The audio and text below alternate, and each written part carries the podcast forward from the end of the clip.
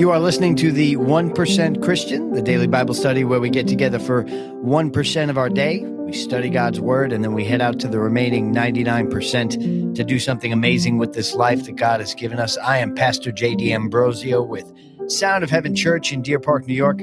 I invite you to check us out at soh.church. Download our mobile app. Join our online community. There's a digital Bible on there that you can use and ton of great resources. And if you're listening anywhere where you get your podcasts, like, share, subscribe, turn on your notifications. Just do that right now. Just hit the subscribe button and uh, make sure you leave a five star review and a and a good uh, review there as well. If you can put some words in, people read that stuff and been getting some real good ones as of late. It just warms my heart. But more important than making me feel real good to be a part of what God is doing here. Uh, people read that and uh, they get intrigued to join us. And I am just so happy that this study is blessing people. We are continuing through Matthew chapter 12, and uh, we're going to start with verse 22. I'm actually going to back up a little bit to where we were yesterday. In Matthew 12, we see the persecution of Jesus ratcheting up, getting a lot of accusations thrown his way. First, why he is uh, picking grain on the Sabbath, being accused of breaking the Sabbath. And then yesterday we read how they tried to trap him to get him to heal somebody on the Sabbath and uh, basically uh, break the law in their own eyes. Jesus, in both cases, and we'll see him do it again, it puts it right back on the religious leaders that are trying to accuse them and makes them look, uh, for lack of better terms, silly because they didn't have an answer for what he had to say. Their answer seemed to always be, "Let's go somewhere and figure out how we can destroy this guy." And does it doesn't that sound like the uh, broken human condition that we see so often in our society? Of hey, this person disagrees with me, or I disagree with them, and they must be evil, and uh, we, they must be destroyed. Imagine the concept that we can actually ha- disagree and have conversations. And that kind of brings me to what I want to hit on before we get into today's study, because I, we capped it off with uh, Isaiah's words talking about Jesus, how God spoke through him hun- uh, hundreds of years before about the Messiah, that this would be the chosen one, that he would be well pleased, that he would put his spirit in him, and that he, Jesus, would proclaim justice to the Gentiles that he wouldn't quarrel or cry out. And we see that here. Jesus could have act, acted uh, aggressively toward these men that were trying to trap him, but he does not. Says, nor will anyone hear his voice in the streets. That's uh, verse 19. But I just want to hit on this really quick. Uh, verse 20.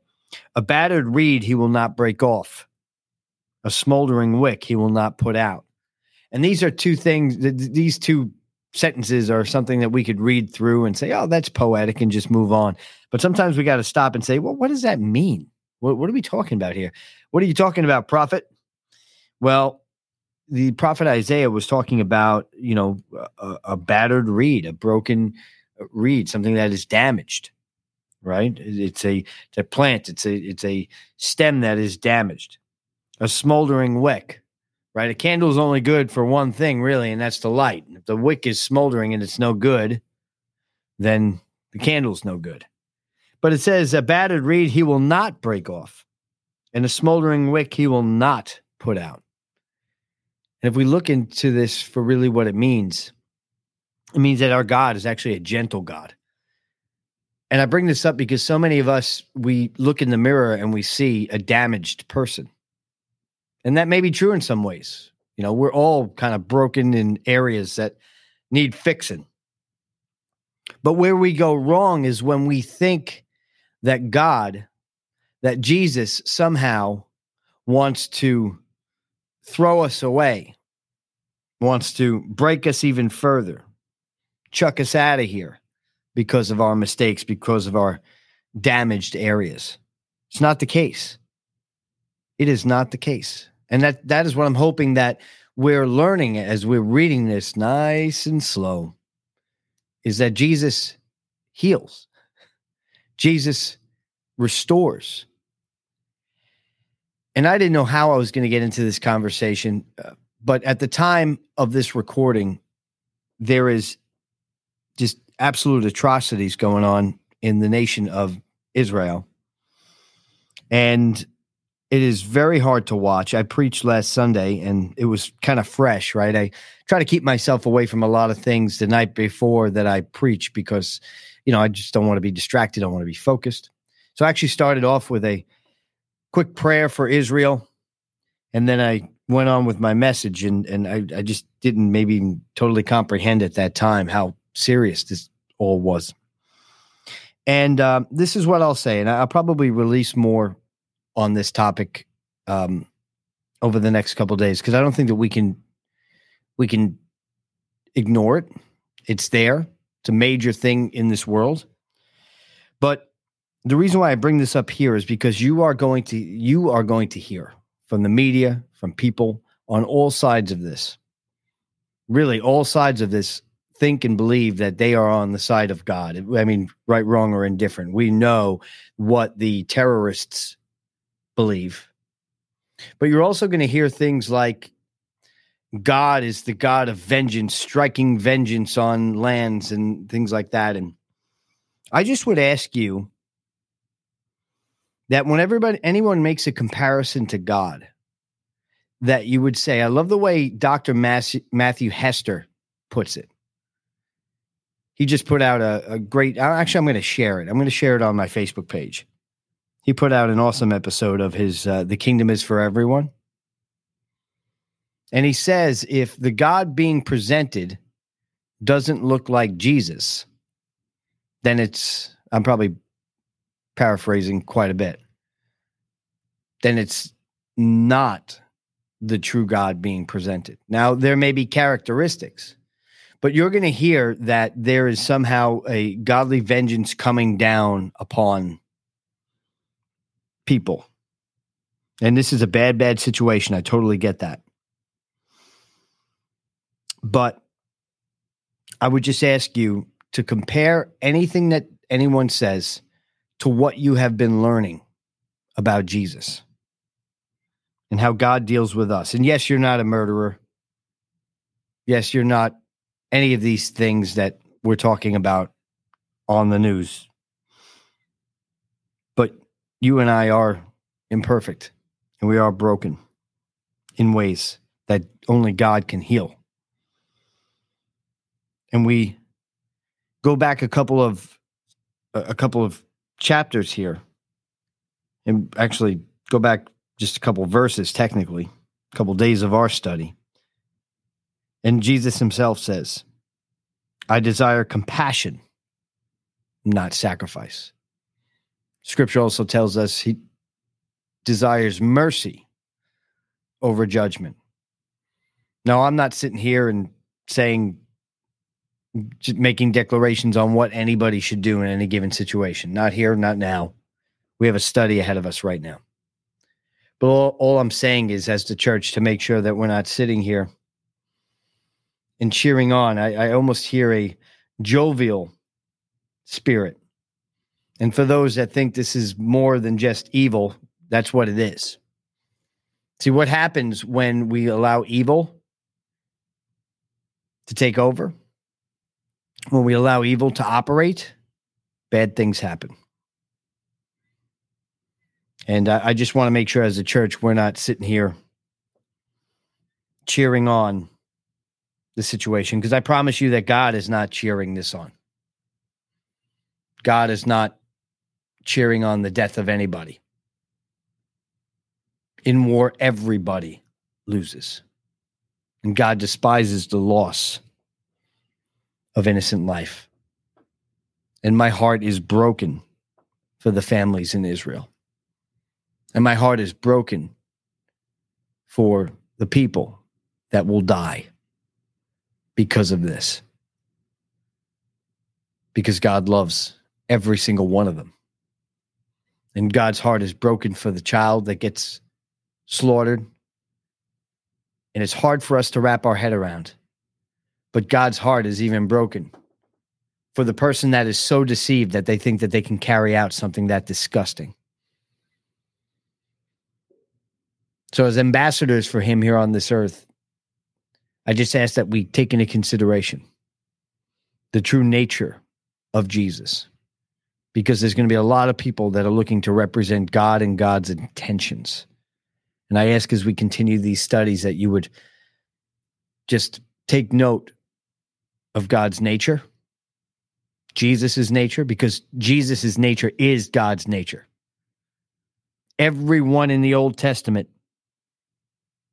was waiting for a warrior king, a warrior Messiah to come and kill and destroy the oppressors in Rome.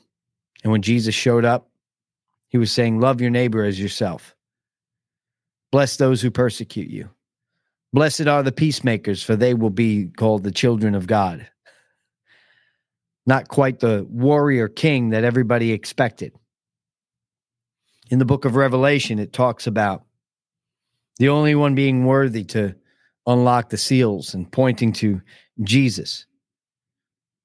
And when the vision of him is uncovered, it's a lamb that was slain. Jesus wasn't great because he came and destroyed.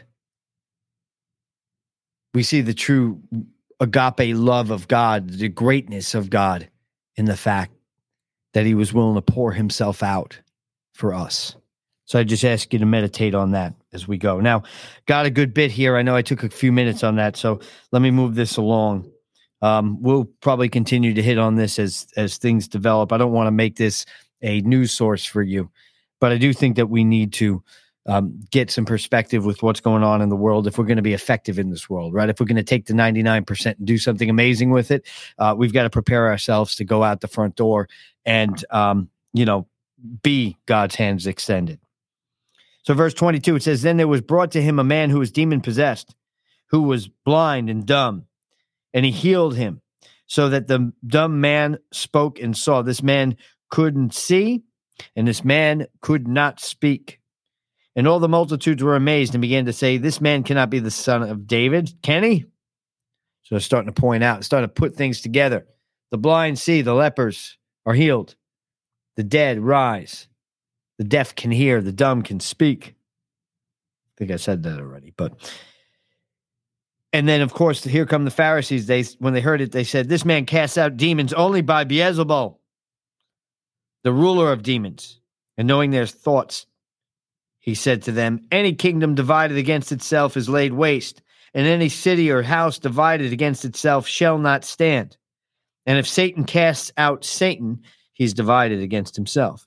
How then shall his kingdom stand?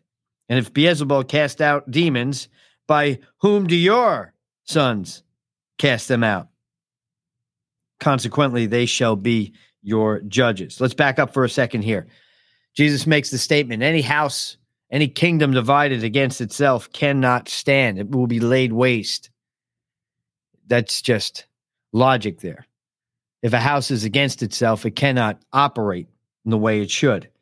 So, what they were saying was ridiculous. Demons don't cast out demons. And if verse 26, if Satan casts out Satan, he's divided against his, himself. How then shall his kingdom stand? Beelzebul, if he cast out demons, by whom do your sons cast them out? Check this out. The Jewish believers had their own exorcists.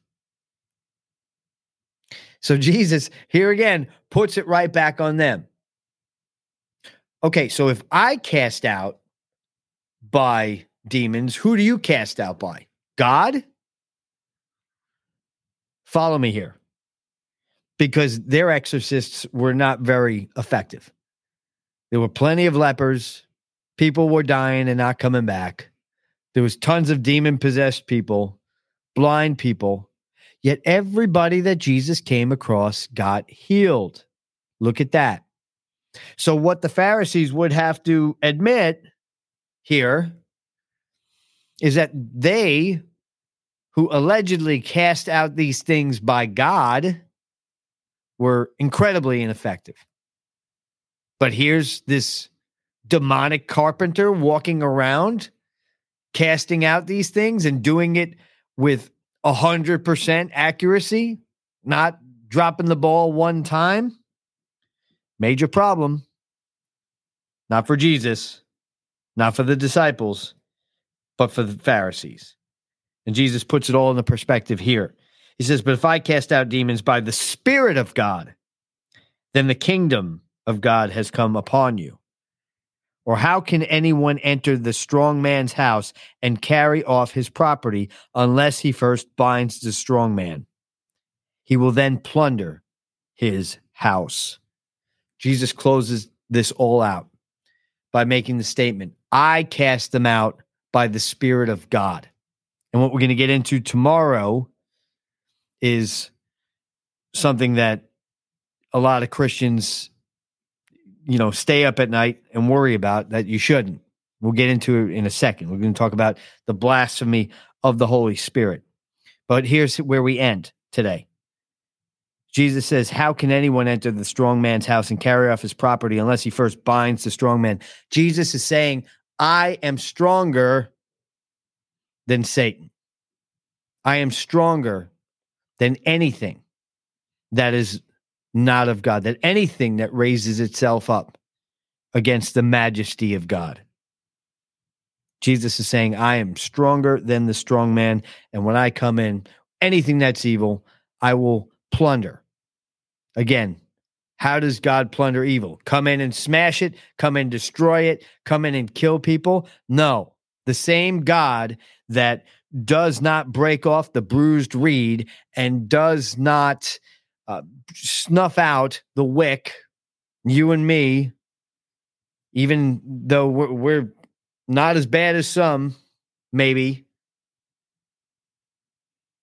He does it with love. He does it with sacrifice. He does it with truth. He does it with transformation. That is the God that we serve. But what he does with these things is he binds the strong man and he clears them out.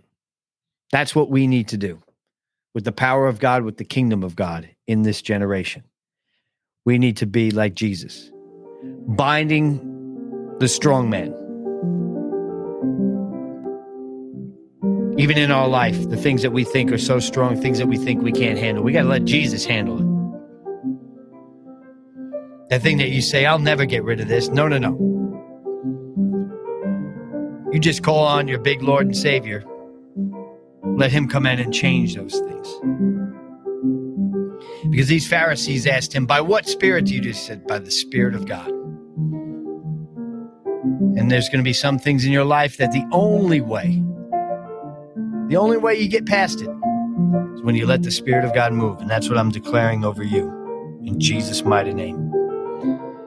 Father God, in the mighty name of Jesus, let everyone listening to the sound of my voice declare today that you are stronger than any adversary in our life, that we trust you, that we go into today confident, Lord, knowing that you are with us, that you are gentle to handle us in our most vulnerable areas, and you're strong enough to wipe out any evil that is both in this life and in our life.